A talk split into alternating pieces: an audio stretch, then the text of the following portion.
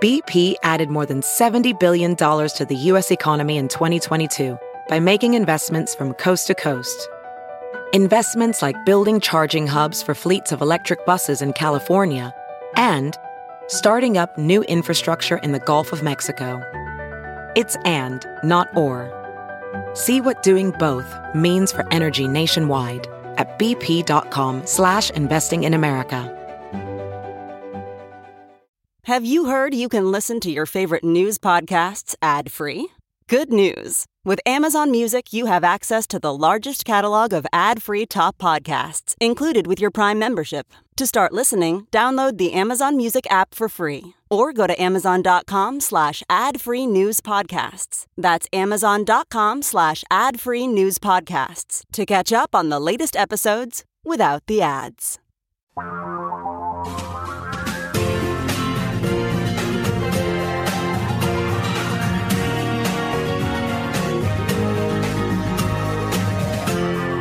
This is the Thom Hartmann Program. Welcome back to our program. By the way, the F D A just approved boosters, the Pfizer booster, for sixteen and seventeen-year-olds. So it used to be if you were over eighteen, it is now a three-shot regimen. Now if you're over sixteen or sixteen or over, it's a three-shot regimen. So if you have seventeen, sixteen or seventeen-year-old kids in your family, get them, and, and it's been more than six months since they got their second shot. Get them to the, get them a, a booster here. I wanted to share with you a story by uh, Nicole Carlos that was published over at Salon. It's titled, "Scientists Just Came to a Disturbing Conclusion About the Political Divide in the United States." And I think that this is, this is actually a much bigger issue than even this study came to, and I'll get to that in just a moment. What they're pointing out is that America has become increasingly polarized over the last forty years or thereabouts. And it's largely been driven not by the left moving farther to the left, right? The, you know, I mean, we're not even to uh, back to where we were in nineteen sixty-six when we got Medicare, you know, uh, passed and and or sixty-five with the civil the Voting Rights Act or sixty-four with the Civil Civil Rights Act. We we have been instead moving farther and farther and farther to the right, year after year after year. And not only as a nation, but within the political sphere, those on the right have been moving so far to the right that many of them now are literally in the fascist part of the right-wing spectrum. So this was this model was fu- published in the Proceedings of the National Academy of Scientists. And what they noted, here's a quote from it. "We see this very disturbing pattern in which a shock brings people together a little bit closer initially." Now, what they're talking about is, like, for example, think of World War Two, right? We got hit with Pearl Harbor. The whole country pulled together.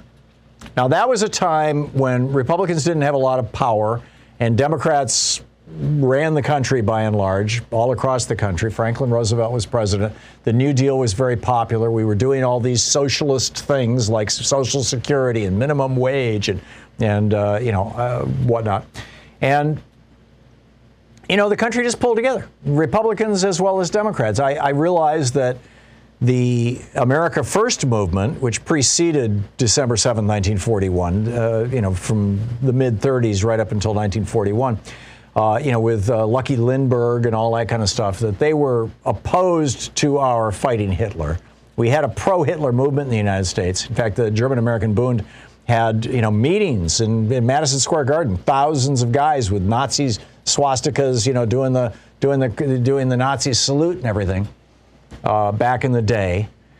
But when we got hit on Pearl Harbor, we pulled together, and those voices were just basically silenced. We saw something very similar to that on nine eleven.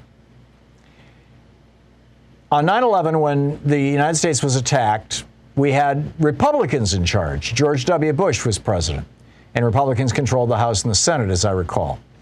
And the consequence of that was that Democrats came to the Republicans' side and said, you know, this is not, we're not going to turn this into a partisan issue. We are all Americans, and we have all been attacked. And, of course, this was at a time, you know, when, when George W. Bush was seen as an illegitimate president because the Supreme Court had handed the White House to him uh, after his brother down in Florida had rigged the vote. And pretty much everybody knew it. It was common common knowledge in two thousand one when nine eleven happened. But nonetheless, the Democrats said, we're with you, George. I mean, to the point of going to war with Iraq and Afghanistan, sadly. But that's an example of coming together. But anyhow, back to this study published in the National Proceedings of the National Academy of Sciences. They say shock brings people a, a little bit closer initially, but if polarization is too extreme, eventually the effects of a shared fate, like, you know, nine eleven or, or Pearl Harbor, and I would say in this case, the pandemic, eventually the effects of a shared fate are swamped by the existing divisions and become and people become divided even on the shock issue, which is exactly what has happened with COVID.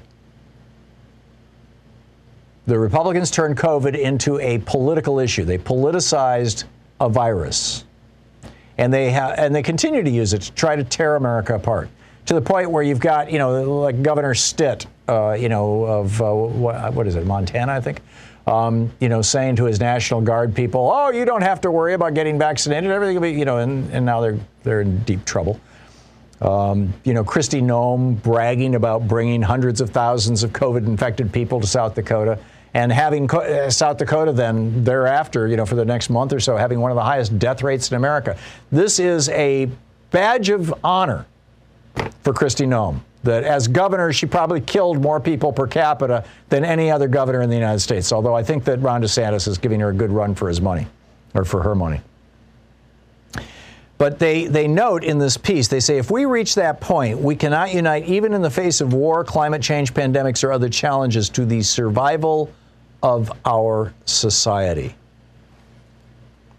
And what I would like to point out is that this is not something that has just recently happened and didn't come about just because Donald Trump was president and he was a professional liar. He, he, he spent his whole career being a liar, lying about his taxes, lying, I mean, you know, lying about what his properties were worth to get his taxes down, lying to people who wanted to buy condos, uh, lying, lying about his pro- his various products, lying about his school. He got he actually, you know, successfully uh, prosecuted for that one. Uh, lying about his his nonprofit. He got successfully prosecuted for that one, too. All three of his kids had to go to class to learn how to be ethical, you know, stewards of a nonprofit. But I would submit to you that this was not just Donald Trump.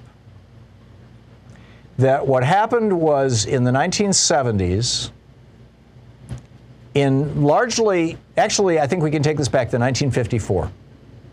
The Brown v. Board decision. And sadly, so much in this country goes back to race. In nineteen fifty-four, the Brown v. Board decision said segregated schools are no longer legal in the United States.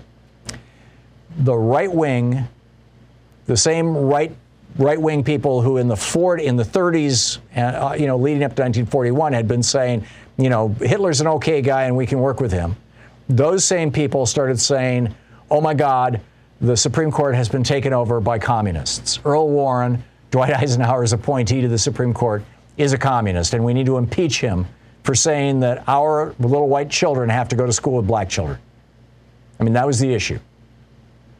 And that permeated our politics increasingly, and and you had uh, right-wing billionaires jump into this. You, you know, Fred Koch supporting the, the John Birch Society. The John Birch Society was all about this. The, the communists in the State Department, John Stormer, none dare call it treason. Leading up to the nineteen sixties, where Richard Nixon was carrying this banner and felt that, you know, uh, he was so right, it was so important to fight this socialism, this creeping socialism, that he was willing to commit treason against the United States of America and tell the South Vietnamese, don't cut a deal with Lyndon Johnson to have peace in Vietnam. And as a consequence of that treason that Richard Nixon committed in nineteen sixty-eight, another twenty thousand plus Americans and another million plus Vietnamese died. Can you imagine the blood that that man has on his on his soul? And then and then Reagan came along and said, oh, yeah, well, same deal. We'll cut a deal with the Iranians to hold the hostages to destroy the Jimmy Carter presidency. But what was happening throughout this entire time was this whole right, this right-wing group of billionaires and foundations, family foundations, were pouring money into these right-wing think tanks that were churning out right-wing propaganda, and they were polarizing America in a way that on the right, on the left, people were still saying, oh, yeah, well, you know, well, however the election turns out, that's how it turns out. And we can all work together. Yes, you know, we may disagree on politics, but we're all brothers and sisters here.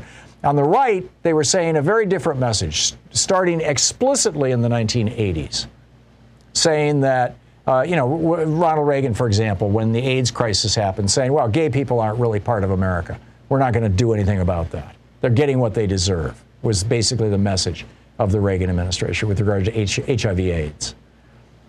And and then that got, you know, amplified with, and then George W. Bush becomes president, nine eleven happens, and the Democrats, the left, said, okay, we will join you. But I am guessing if Al Gore had been president, it might not have played out that way. Because I think we were already at that point in two thousand one. But Al Gore wasn't president. So here now we have a Democrat president, Joe Biden, during a pandemic with now a, a new variant coming along, uh, promising to make things even worse. And the right is promoting a, a, an ideology, a theory, a, a meme that is causing more and more Americans to die every day. I mean, the death numbers are going up.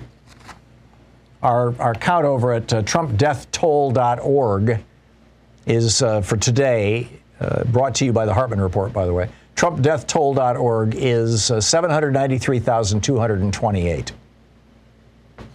It's amazing. And I think this is because the Republican Party has become, has ceased to be an American political party in the, in the sense of, like, America... I was going to say America first, but, you know, echoes of the old uh, neo-Nazi movement. But, but you know, a party that puts the, the well-being of America first, they have ceased to be that. And I would argue that they ceased to be that definitely in nineteen eighty-one and arguably in nineteen sixty-eight. And the Republican Party has become just about power and wealth for the top one percent, period. This is their only priority, and they don't care how many people die in order to hold power to maintain that. And that's why, the, the, you know, what these scientists, they're saying, oh, my God, look at this. I mean, it is, like I said, it's the proceedings of the National Academy of Sciences, and that, and they're concerned that this might be an end point for America because the right has become so heavily polarized that they're not, literally not willing to work with the left for the good of the country. So how does this play out? What do we do with this? In my opinion, the way it's going to play out is one of two ways. Either the right seizes power, in which case they're going to continue doing everything they can to destroy democracy, the left, and any semblance of a free and open media and society in the United States. We're going to become like Hungary. Or they're going to be marginalized, and we're going to see through what they're doing. This is the Thom Hartmann Program. And the next three years are the key to the whole thing, which is why it's so important that you and I keep keep talking about this stuff and keep waking people up. Paul in Ambler, Pennsylvania. Hey, Paul, what's on your mind today?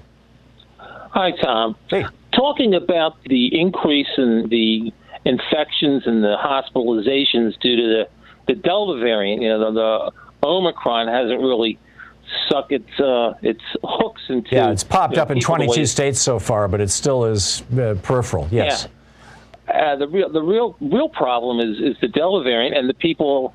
I think uh, you know everyone who watches the news, and I, I, I'm going to refer to the national network news because you really you know you get to see a, a broad perspective of our country in aggregate.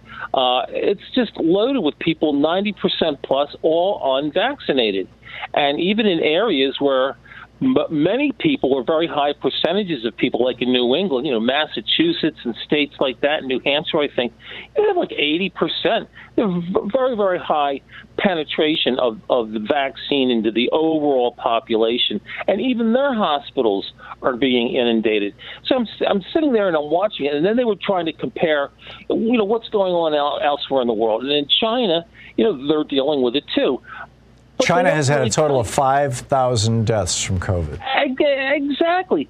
We have had seven hundred thousand.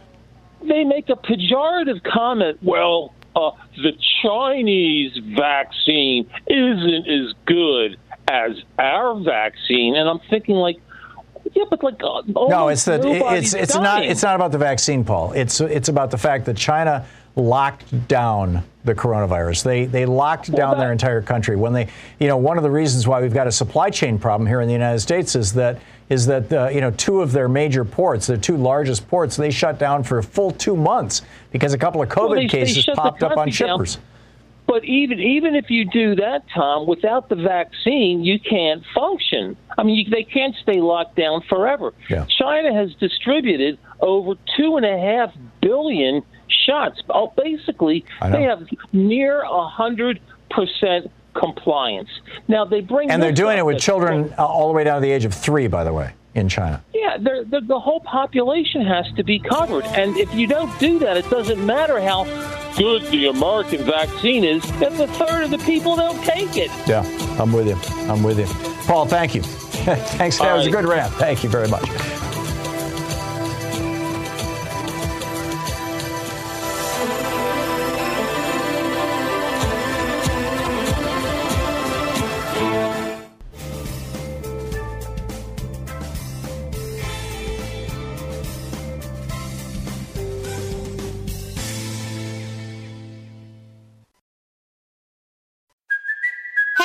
Cuoco for Priceline. Ready to go to your happy place for a happy price? Well, why didn't you say so? Just download the Priceline app right now and save up to sixty percent on hotels. So whether it's Cousin Kevin's Kazoo Concert in Kansas City, go Kevin! Or Becky's Bachelorette Bash in Bermuda, you never have to miss a trip ever again. So download the Priceline app today. Your savings are waiting. Go to your happy place for a happy price. Go to your happy price, Priceline. As a professional welder, Shayna Ford uses Forge F X to practice over and over, which helps her improve her skills. The more muscle memory that you have, the smoother your weld is. Learn more at meta.com slash metaverse impact.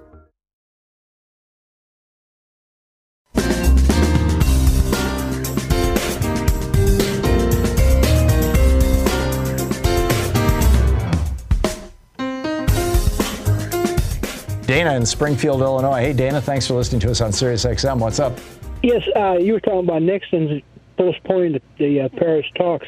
He also was taking money from foreign countries during his campaign, too. Specifically what? I don't. I, I remember reading it. I, I can't remember when it was. Johnson knew about it as well as the Paris thing, but he, he didn't want to say anything about it because he figured everybody was thinking it was sour grapes. Yeah, it's it's just an amazing little moment of history.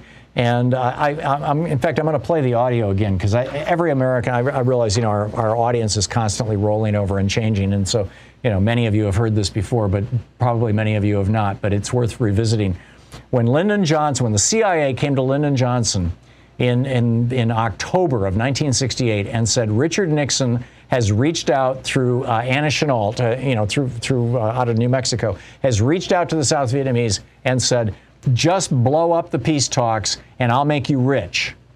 The C I A told L B J that. L B J calls up Everett Dirksen, the uh, the the you know major Republican and an ethical man. Back then you had ethical Republicans. The the leader of the of the Republicans in the Senate has this conversation. Here we go. Here's the latest latest uh, information we got. The agent says that uh, she's just they just talked to the boss in New Mexico, uh-huh. and that he says that you must hold out, just hold on until after the election. We know what Chu is saying to them out there. Yeah, we're pretty well informed on both ends. Now, I'm reading their hand, Everett. I don't want to get this in the campaign. That's right. And they oughtn't to be doing this. This is treason. I know. This is treason. And the and the, and the Republican says, I know. And Dana, I mean, mm-hmm. you know, the, how that has been so thoroughly scrubbed from our history, I don't know. I don't know why this isn't taught in elementary, you know, in, in high school, in high school history classes. The treason of Richard I Nixon. Don't even, there's a lot of things that scrubbed from the history books, actually. Yeah, I mean, it's just, you know, uh, and and it, and it doesn't have anything to do with critical race theory, but I guarantee no, you. And I've always said that history itself in, taught in school is just enough to whet your appetite, do some outside reading. Yeah, yeah. Well, and hopefully that's the case. I mean, you know, reading history is is something everybody should be doing. History is, it's the, it's our story, right? Uh, I mean, literally, it's where the word comes from, his story. Well, Well, now we have her story and their story and our story and all the, but that's history. We need to know our history. And I'm telling you, this division that we're seeing right now that's killing people with COVID began with that action by Richard Nixon in sixty-eight.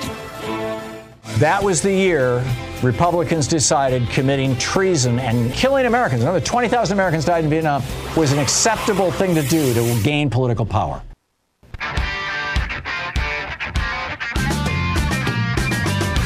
Welcome back. Thom Hartmann here with you. Larry in Los Angeles. Hey, Larry, what's on your mind today?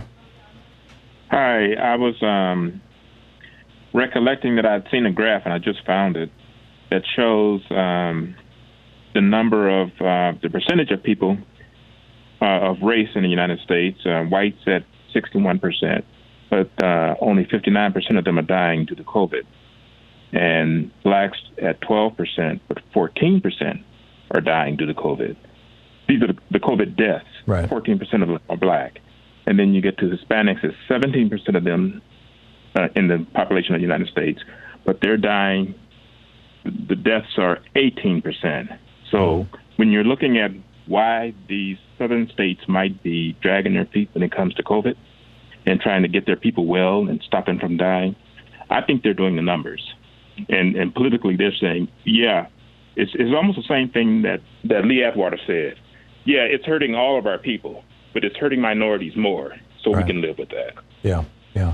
Well, and that's and the then, that's the math that the Trump administration did on April seventh, right. twenty twenty. You know, they they the, the headline was blacks are are dying disproportionately to whites in the United States, and and that was the literally the day that the Trump administration said, okay, that's it. We're no longer going to try and stop this this virus. Plus, it was all in blue states. It was all in, you know, Connecticut, New Jersey, New York, and, and Washington State. Right, and so so when you when you sit back, and I was wondering, the reason why I even looked that up, because I say all of these southern states, these these red states are letting their people die, and I was trying to find the reason why, and and it turns out even though, because most of those red states have a large black population, have, have the ones in the South, certainly, yes. Right. That's not so true of, of South Dakota or North Dakota though. I, I you know, and they're they're killing their people too, or Idaho. They're idiots. Yeah, they're idiots. Uh, they're, they listen to Donald Trump and they just they yeah. just follow along with them. They're like sheep. Uh, Donald Trump just, just recently stated that more people died of COVID under Biden than they did under uh, under Trump. But that that was a study that looked at two thousand twenty versus two thousand twenty-one, and every Republican that keeps repeating that that study forgets that Donald Trump was president in two thousand twenty-one for twenty days, and uh, January was the worst month for Donald Trump relative to COVID. Uh, four thousand four hundred people were dying a day as Donald Trump was getting ready to leave office. And Biden's first day, he hit at four thousand four hundred also. And then it went down for Biden from there. Right. And so this, and, so and, what Trump did, he gave Biden a record of four thousand deaths a day, and Biden has knocked it down. And it still looks like Biden may end up in his first year seeing less deaths than Donald Trump did in his last year. But the Republicans uh, never think very deep whenever they're uh, making their rhetoric up. And so they, they're just leaving out that last month where Donald Trump, we were seeing more deaths than what happened on nine eleven. Yeah. Every day. Yep. Yep. Yep. It was a true tragedy. Larry, you're the numbers man. I I, I so honor your your uh, your skill with, with uh, you know, looking things up and finding the numbers and, and explaining them in ways that are clear to everyone. Thank you. Thank you so much for the call. It's great to hear from you. Silvio in uh, Massapequa, New York. Hey, Silvio, what's up? How you doing, Tom? I'm alive. Uh, the reason I called, okay, the reason I called is that um, I feel that a lot of the voters, Republican voters, don't really understand what authoritarianism really is. And the authoritarian bent of the Republican Party is really, if you look at the history of it, the one thing that any authoritarian cannot tolerate is dissent. And when there is dissent, there comes suppression.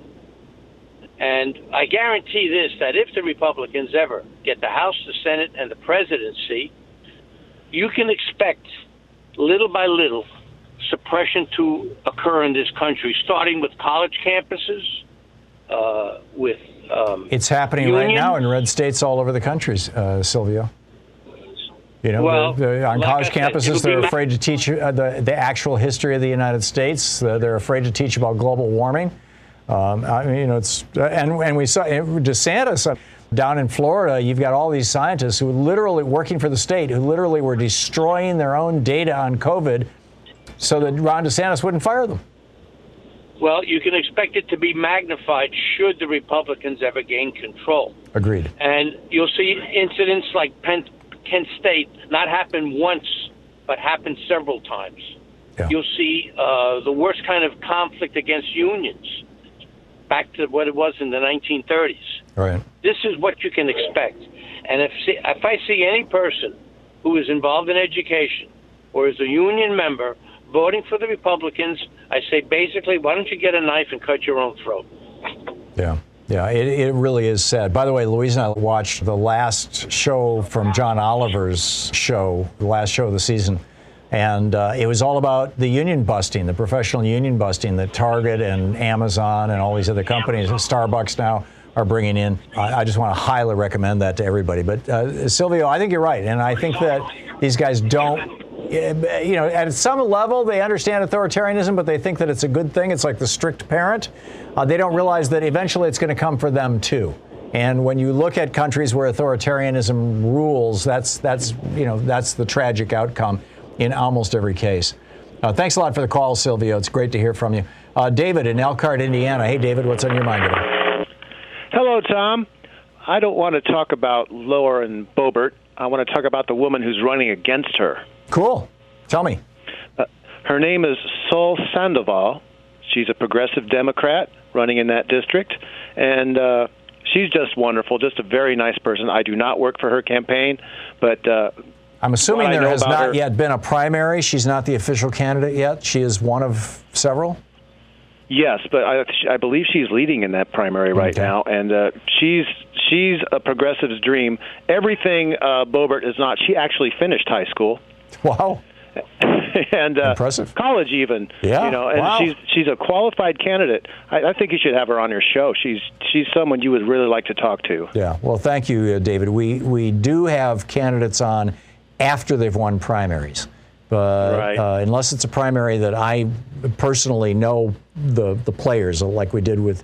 Uh, here in Portland a while ago. Uh, I don't do primary uh, candidates. I understand. But, but uh, what's her name again? Sol Sandoval? Yeah, S O L Sandoval. Yeah. Okay. Sol Sandoval, Sol, that's how we'd pronounce it. Yeah. And uh, she's worth look checking out. Check her out. Well, I, I will do that. Thanks a lot for the call, David. I appreciate the heads up. Peggy in Odessa, Missouri. Hey, Peggy, what's on your mind today? Hi, Tom. Um, I stopped talking to my family who loves Trump so much several months ago. Oh my. And I wasn't going to send them a Christmas card.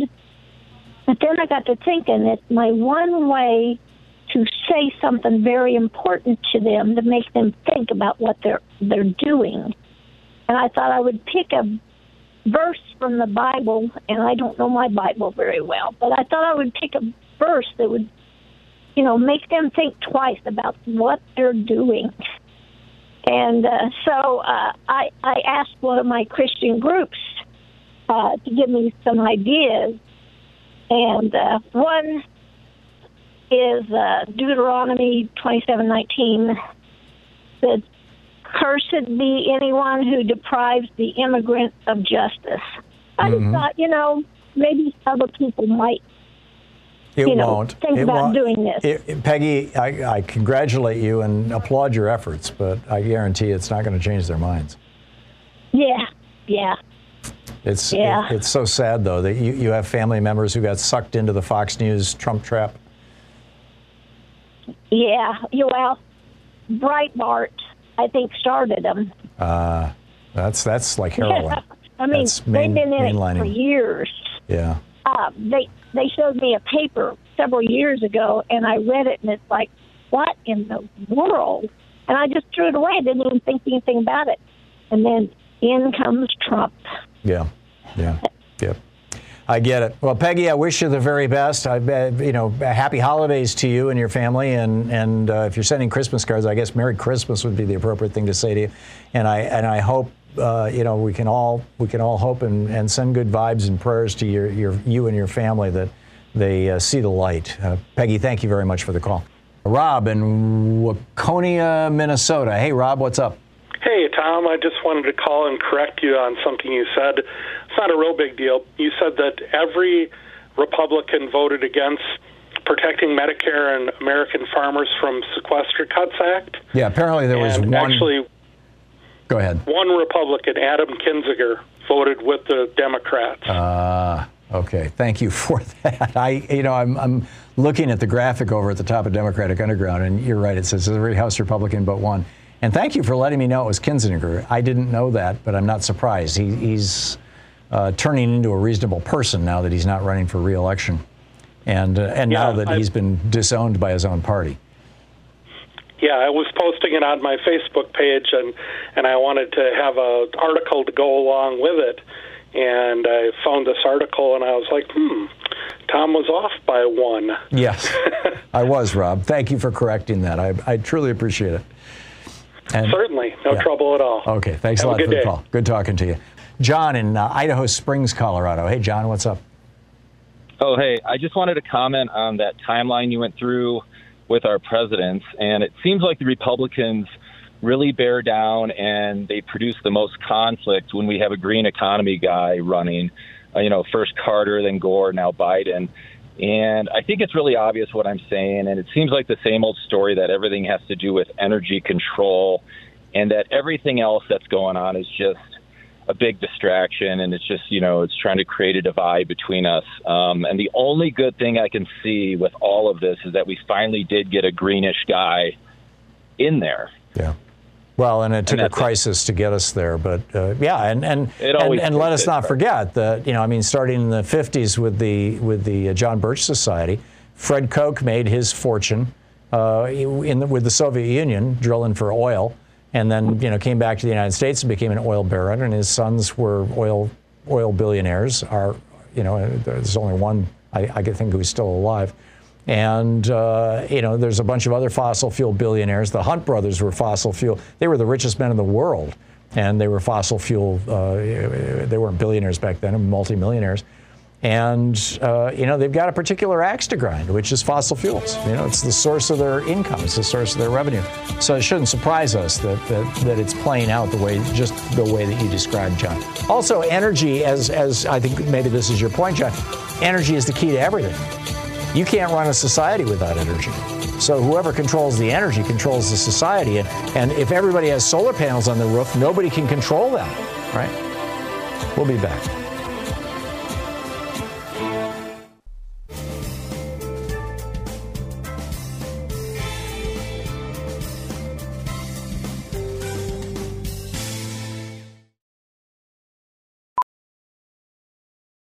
Ophthalmologist Doctor Strauss has seen firsthand how the metaverse is helping surgeons practice the procedures to treat cataracts. Cataracts are the primary cause of avoidable blindness. He works with a virtual reality training platform developed by Fundamental V R and Orbis International to help surgeons develop the muscle memory they need. The result? More confident, capable surgeons. And even more importantly, patients who can see. Explore more stories like Doctor Strauss's at meta.com slash metaverse impact. As you write your life story, you're far from finished. Are you looking to close the book on your job? Maybe turn a page in your career? Be continued at the Georgetown University School of Continuing Studies.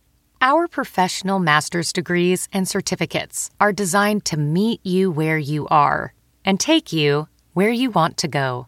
At Georgetown S C S, the learning never stops, and neither do you. Write your next chapter. Be continued at scs.georgetown.edu slash podcast.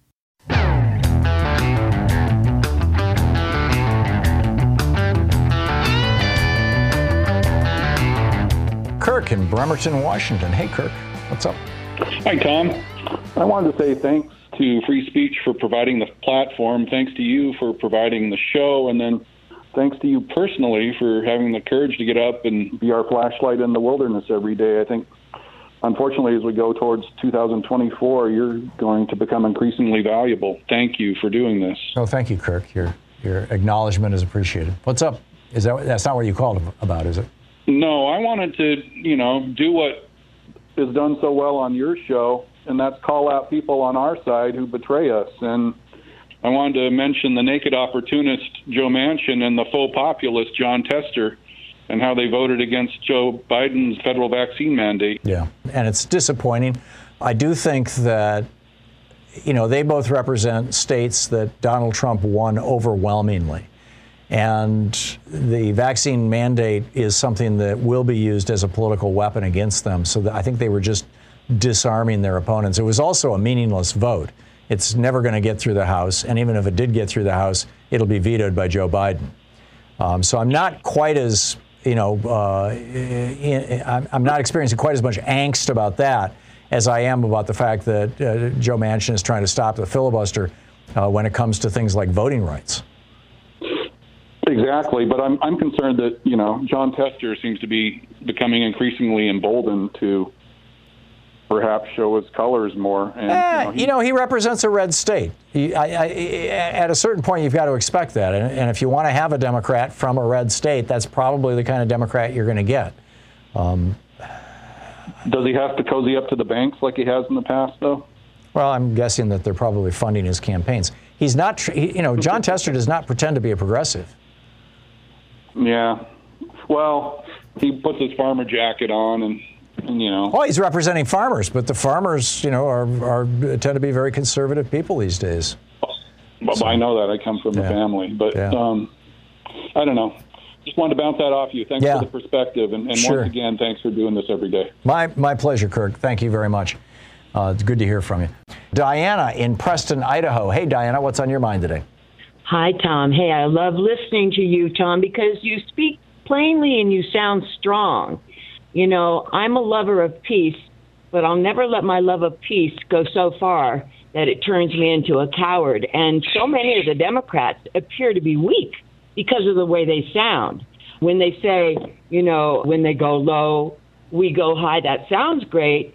But I was in a situation in the early nineteen eighties. I was teaching at a Jewish temple.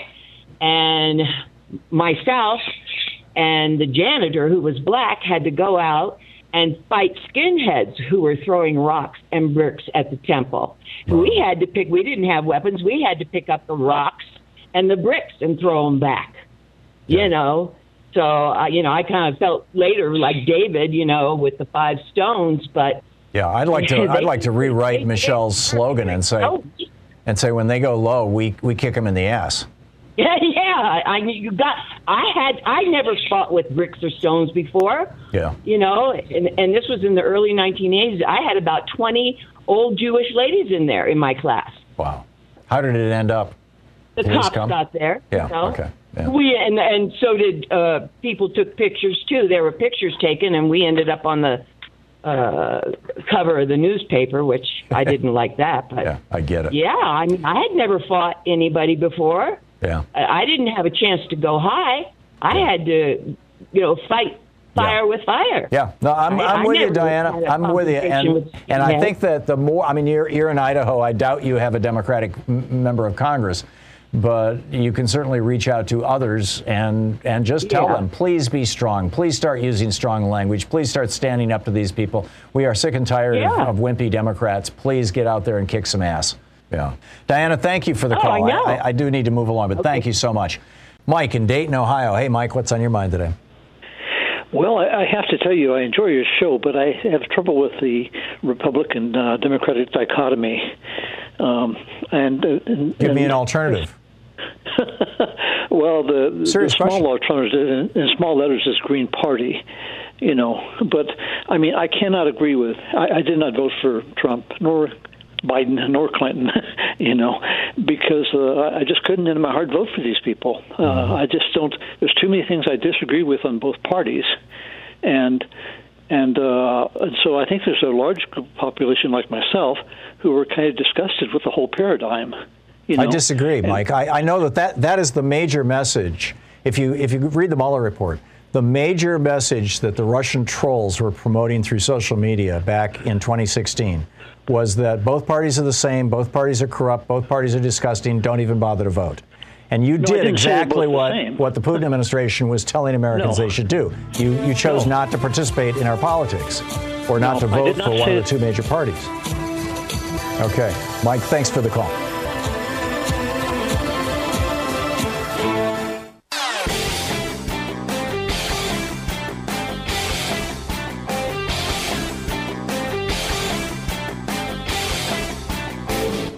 Mark Taylor Canfield in Seattle. Hey, Mark, what's on your mind today? Hi, Tom. I want to wish you and your family a happy holiday season, and thank you and for all your dedicated work that you and your staff put into producing the show five days a week. So keep up the good work. Well, thank Appreciate you, Mark. It. Back at you to you and yours. Well, I have some news. The U S just won an appeal to allow the extradition of Julian Assange from the U K. And if we have uh, a minute here, I'd like to try to put this into context, if I may, and offer some disturbing statistics on what's happening to journalists around the world. Sure. But as executive director for Democracy Watch News, I've been covering some pretty high-level online conferences over the last few weeks, including the Reuters Next conference, which features some pretty impressive lists of, of world leaders, and also Stacey Abrams, who addressed challenges to democracy in this country. And then, of course, this week we have the Biden administration's Democracy Summit, which has, you know, been criticized for the U S's hypocrisy in hosting an international summit, while we support authoritarian regimes like Saudi Arabia with a recent major arms deal and other nations where democracy is not respected by those governments. But I did start to see some progress during both conferences on the issues of press press freedom, something I've been very concerned about and which hasn't gotten much attention in the U S media and in public policy circles, of course, especially during the Trump administration. But now, at least, we have some government officials like U S Secretary of State Antony Blinken, who are talking about this issue and paying more attention to the plight of journalists like Nobel laureates Maria Ressa and Dmitry Muratov. And there are some efforts through U S A I D and the International Fund for Public Interest Media to support struggling news agencies that are finding it more and more difficult to do their work around the world.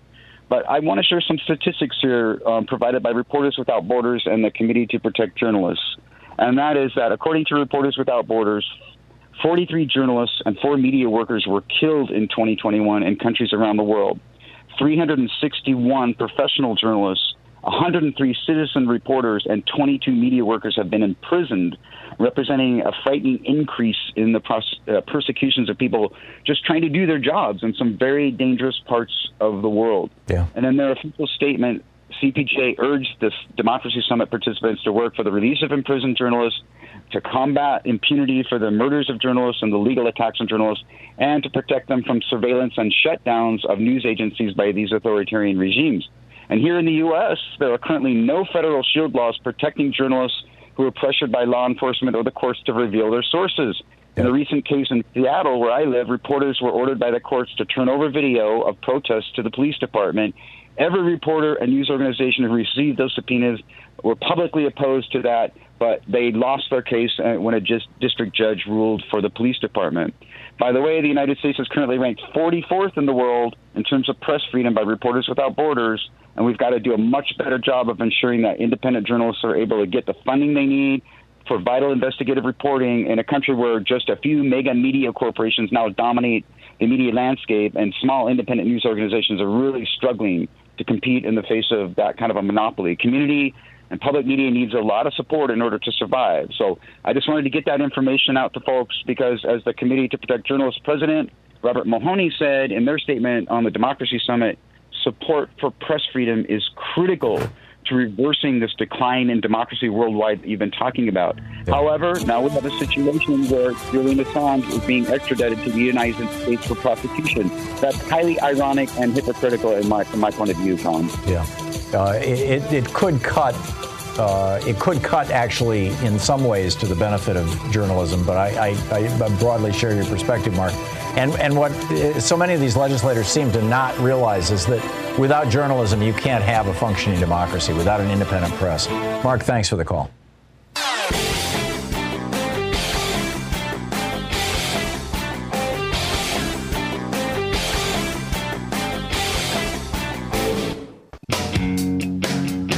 John in Walport, Oregon. Hey, John, what's on your mind today? Hi, Tom. Thanks for taking my call. Hey, I got an idea. I don't know if it'd work or not, but uh, when I get uh, a request from the Democratic Party to donate money, I've thought about right taking a marking pen and putting the big letters, no money until you people start taking on the Republican Party and their dupes on the air. It just kind of... Mm. Uh, what what does that mean, John? It, well, what it means is basically they're going to have to either uh, release the junkyard dog and let him do his job, or uh, they don't get any more money to feed the dog. So which junkyard dog are you talking about? The one that comes to mind is about the employment numbers to uh, Biden. Mm-hmm. And he had two hundred thousand, and it was a lackluster uh, right. But when Trump uh, had two hundred thousand, it was considered a great success. A, a robust, yes, yes, very robust success. Yeah. Yeah. Uh, that should be taken to task and, and, it and made being, at least apparent. I mean, it's it, uh, there have been two, two columns in the Washington Post and one in the New York Times just in the last forty-eight hours pointing that out, pointing out the hypocrisy right? of this. Yeah. And, and you know, who's okay. driving this thing is Eric Bowler. Er, er, Eric Bowler has been doing just great work. He's got a, a great newsletter that you can subscribe to for free. It's uh, at press run dot media. And uh-huh. uh, it, I subscribe to it. He had a great rant this morning about the economic numbers. And uh, it's worth subscribing to and sharing with your friends. But, you know, John, I, I'm with you. I, I, want the, I want the Democrats to take names and kick ass. I, you know, w- these are not... normal times, and we can't behave like these are normal times.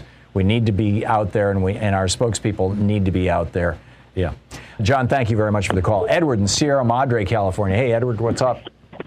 Hey, how you doing, Tom? Uh, just really quick, I know you're busy. Uh, your team puts together a great show. Thank you. Uh, and I just, uh, you know, I love you guys. Uh, Merry Christmas, Happy New Year. Well, so thank you. Tom, is Back it wrong you. for me to... Thank you. Is it wrong for me to feel that you need to be a U S citizen to own property in the United States? That is, is that the law in many countries around the world. It's not the law in the majority of countries, but it is, you know, there are countries that have those requirements, domestic citizenship or residence at the very least, yes.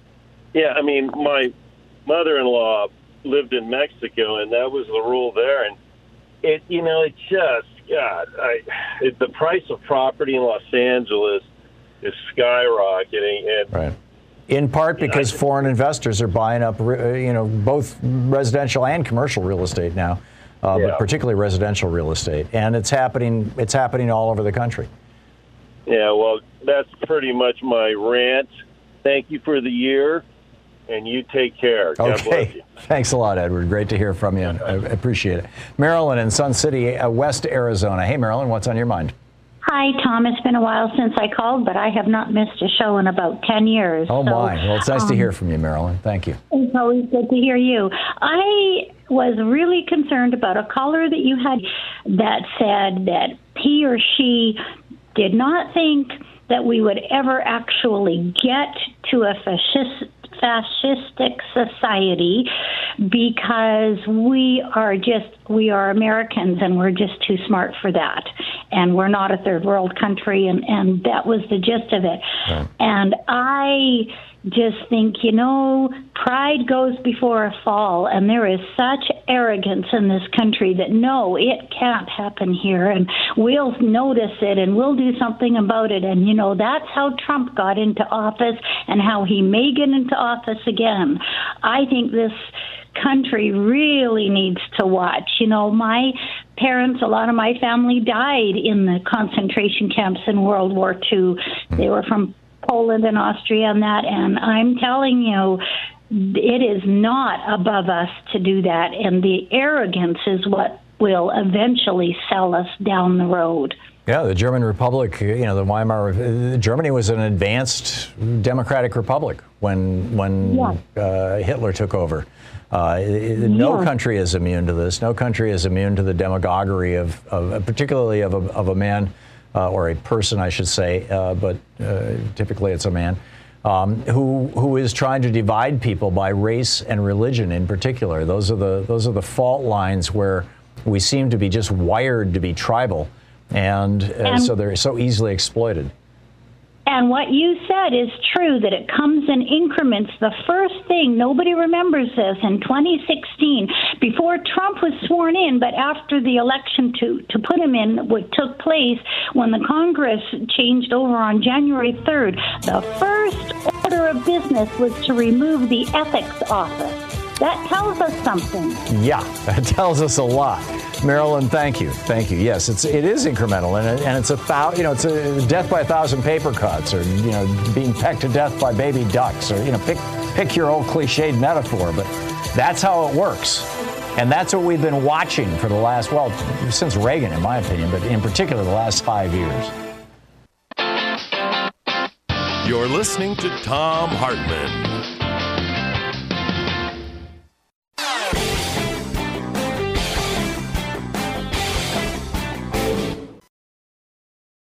Whoa, sweet man cave. Thanks. Serious upgrade. How'd you pay for all this? I got a home equity line of credit from Figure.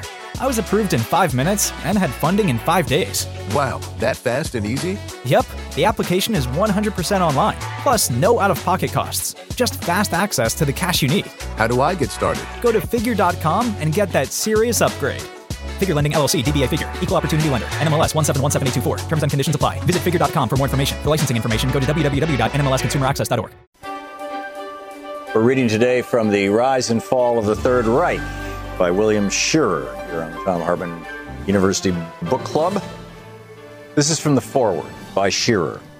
He writes, "Though I lived and worked in the Third Reich during the first half of its brief life, watching at first hand Adolf Hitler consolidate his power as dictator of a great but baffling nation and then lead it off to war and conquest, this personal experience would not have led me to attempt to write this book had there not occurred at the end of World War Two an event unique in history. This was the capture of most of the confidential archives of the German government and all its branches, including those of the Foreign Office, the Army and Navy, the National Socialist Party, and Heinrich Himmler's secret police. Never before, I believe, has such a vast treasure fallen into the hands of contemporary historians. Hitherto, the archives of a great state, even when it was defeated in war and its government overthrown by revolution, as happened to Germany and Russia in nineteen eighteen, were preserved by it, and only those documents which served the interests of the subsequent ruling regime were ultimately published. The swift collapse of the Third Reich in the spring of nineteen forty-five, however, resulted in the surrender not only of a vast bulk of its secret papers, but of other priceless materials, such as private diaries, highly secret speeches, conference reports and correspondence, and even transcripts of telephone conversations of the Nazi leaders tapped by a special office set up by Hermann Goering in the Air Ministry. General Franz Halder, for example, kept a voluminous diary jotted down in Gabelsberger shorthand, not only from day to day, but from hour to hour throughout the day. It's a unique source of concise information for the period between August fourteenth, nineteen thirty-nine, and September twenty-fourth, nineteen forty-two, when he was chief of the Army staff and in daily contact with Hitler and the other leaders of Nazi Germany. It is the most revealing of the German diaries, but there are others of great value, including those of Doctor Joseph Goebbels, the Minister of Propaganda and close party associate of Hitler, and of General Alfred Jodl, Chief of Operations of the High Command of the Armed Forces. That's the O K W. There are diaries of the O K W itself and of the Naval High Command. Indeed, the sixty thousand files of the German Naval Archives, which were captured at Schloss Tambach near Coburg, contain practically all of the signals, ship's logs, diaries, memoranda, et cetera of the German Navy from April nineteen forty-five, when they were found, all the way back to eighteen sixty-eight, when the modern German Navy was founded. The four hundred eighty-five tons of records of the German Foreign Office captured by the U S First Army in various castles and mines in the Harz Mountains, just as they were about to be burned on orders from Berlin, cover not only the period of the Third Reich, but go back to the Weimar Republic, to the beginning of the Second Reich of Bismarck. For many years after the war, tons of Nazi documents lay sealed in a large U S Army warehouse in Alexandria, Virginia. Our government showing no interest in even opening the packing cases to see what documents of historical interest might lie within them. Finally, in nineteen fifty-five, ten years after their capture, thanks to the initiative of the American Historical Association and the generosity of a couple of private foundations, the Alexandria Papers were opened, and a pitifully small group of scholars with an inadequate staff and equipment went to work to sift through them and photograph them before the government, which is in a great hurry in this matter, returned them to Germany. It proved a rich find. So did such documents as the partial stenographic record of fifty-one Fuhrer conferences on the daily military situation as seen and discussed in Hitler's headquarters, and the fuller text of the Nazi warlord's table talk with his old party cronies and secretaries during the war. The first of these was rescued from the charred remains of some of Hitler's papers at Berchtesgaden by an intelligence officer of the U S one hundred first Airborne Division, and the second was found among Martin Bormann's papers. And he goes through and he lists some more of the stuff. And he says, I have not read, of course, all of the staggering amount of documentation. It would be far beyond the power of any single individual. But I've worked my way through a considerable part of it, slowed down, as all toilers in this rich vineyard must be, by the lack of any suitable indexes. It is quite remarkable how little those of us who were stationed in Germany during the Nazi time, journalists and diplomats, really knew of what was going on behind the facade of the Third Reich. A totalitarian dictatorship, by its very nature, works in great secrecy and knows how to preserve that secrecy from the prying eyes of outsiders. It was easy enough to record and describe the bare, exciting, and often revolting events in the Third Reich. An Anschluss with Austria, the surrender of Chamberlain at Munich, the occupation of Czechoslovakia, the attacks on Poland, Scandinavia, the West, the Balkans, and Russia, the horrors of the Nazi occupation and the concentration camps, and the liquidation of the Jews. But the fateful decisions secretly made, the intrigues, the treachery, the motives, and the aberrations which led up to them, the parts played by the principal actors behind the scenes, the extent of the terror they exercised, and their technique of organizing it. All this and much more remained largely hidden from us until the secret German papers turned up. Some may think that it is much too early to try to write a history of the Third Reich, that such a task should be left to a later generation of writers to whom time has given perspective. I found this view especially prevalent in France when I went to do some research there. Nothing more recent than the Napoleonic error, I was told, should be tackled by writers of history. The Rise and Fall of the Third Reich by William Shirer. And welcome back. Ron in Berrien Springs, Michigan. Hey, Ron, thanks for listening to SiriusXM. What's up? Tom, you know, your predictions of Uh, dire consequences if we lose the election, which I totally agree with, and I think we may be on that path.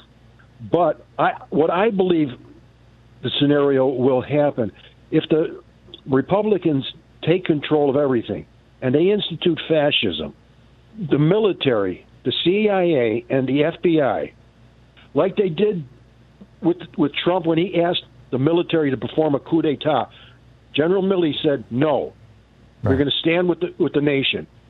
We have to we have to hope, and we have to fill our ranks with our young people that will follow the orders of their officers. And I I believe that, that what they will will do, they will declare martial law.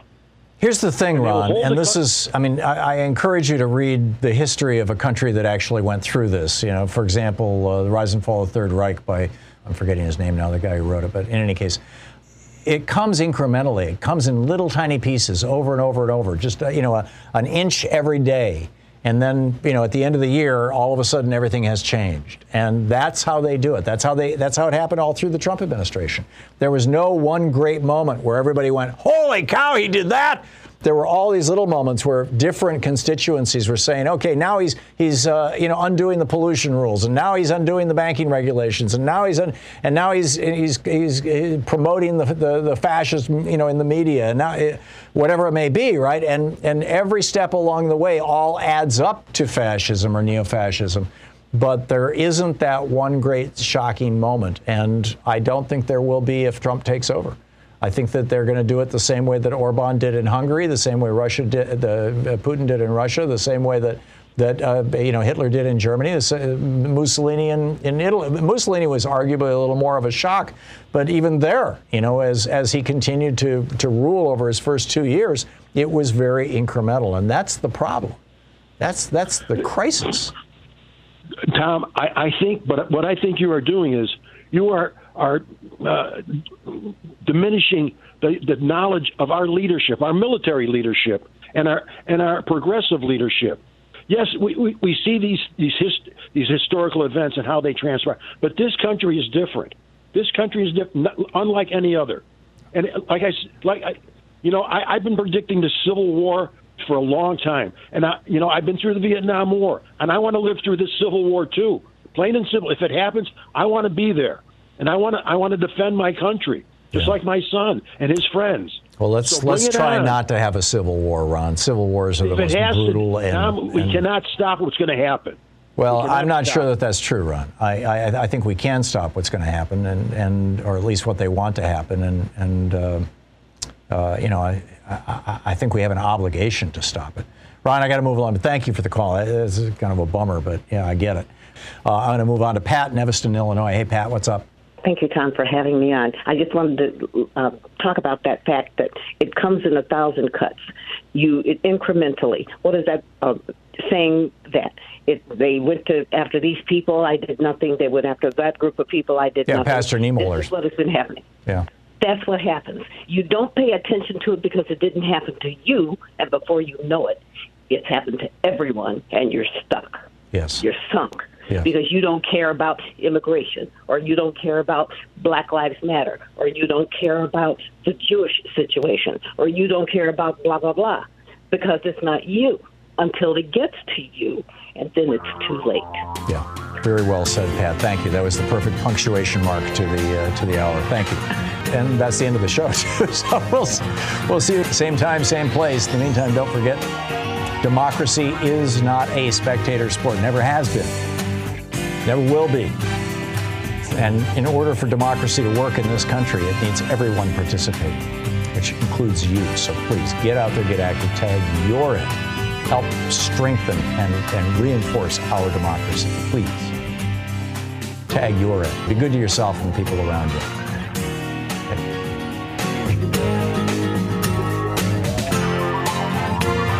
Okay. You've been listening to Thom Hartmann. For audio and video archives, visit Thom Hartmann dot com.